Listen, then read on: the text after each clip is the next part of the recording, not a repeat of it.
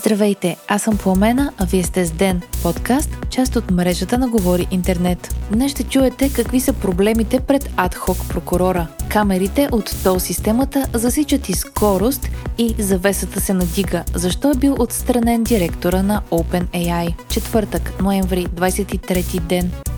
Даниела Талева, избраната за адхок прокурор, който може да разследва главния прокурор, трябва да встъпи в длъжност най-късно до 10 декември. Това стана ясно по време на заседание на Висшият съдебен съвет. Съдия Талева бе изслушана по въпроси, свързани с бъдещата й позиция. Според нея, законодателят очевидно не е дообмислил нещата и има пропуски в текстовете, уреждащи конкретни аспекти от работата на адхок прокурора. Чуйте какво каза Талева във връзка с системата, с която ще се работи. Тоест, дали аз ще трябва да използвам а, системата, която прокуратурата като цяло използва, което би довело до там, когато качвам какъвто и да било акт, този акт да може да бъде видим от всички. Тоест всички да бъдат наясно докъде и как а, върви разследването по конкретна преписка или досъдебно производство или в зависимост от това какво се случва във връзка с подадените сигнали. Тоест ще ми се да бъдат осигурени такива условия, които да ми дадат възможност да се чувствам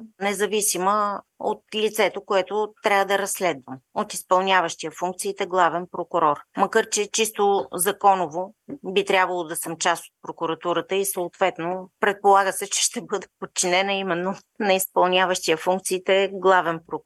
Основните проблеми, с които трябва да се справят Висшият съдебен съвет и съответно Талева, са предимно от битов характер. Къде ще бъде настанена тя, с какви служители и администрация ще работи. Талева каза, че би предпочела да е настанена някъде, където няма да се засича всекидневно с изпълняващия длъжността главен прокурор, както и да има администрация, която да е независима от прокуратурата. Второто обаче не е предвидено в закона и за сега няма начин да се осъществи.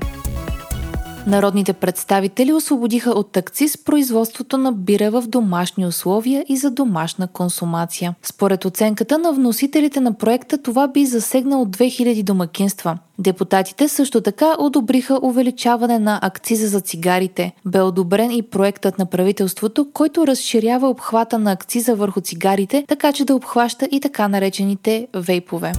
Камерите на тол системата вече ще могат да засичат и скоростта на автомобилите. Това е станало след разработването на специален софтуер. Над 300 камери, 50 мобилни и 295 стационарни, разположени из цялата страна, ще засичат скоростта. Глоби за превишена скорост, засечени от тези камери обаче, ще могат да бъдат наложени едва след около 4 месеца. Преди това трябва камерите да бъдат сертифицирани и да се направят промени в закона за движението по пътищата. Камерите на тол системата могат да засичат средната скорост, а софтуерът с който разполагат ще анализира времето за изминаване на отсечка между две камери. След това ще го съпоставя с времето, за което разстоянието би следвало да бъде изминато, ако са спазени ограниченията.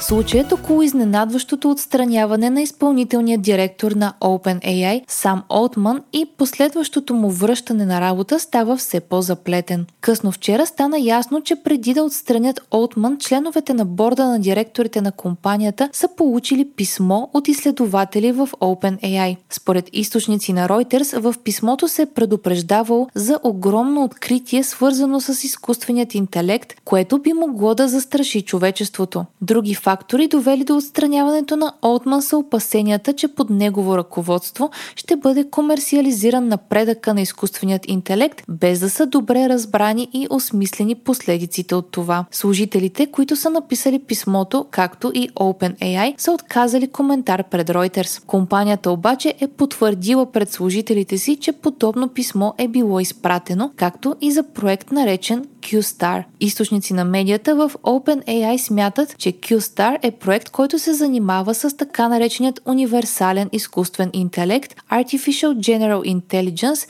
или AGI. OpenAI определя AGI като автономни системи, които превъзхождат хората в повечето значими економически задачи. Според източник на Reuters, изкуственият интелект е успял да реши математически задачи. Изследователите смятат това за пресечна точка в развитието на генеративният изкуствен интелект. В момента той се справя добре с писане и превод, като успява статистически да предвиди следващата дума и отговорите му на един и същи въпрос могат силно да варират. При математиката обаче има само един верен отговор на поставена задача и съответно способностите на изкуственият интелект трябва да се доближават много повече до човешките. За разлика от калкулатор обаче, AGI може да прави заключения, да се учи и да разбира. Именно с това са свързани притесненията на изследователите. Журналистите от Reuters не са успяли да потвърдят от друг източник тази информация.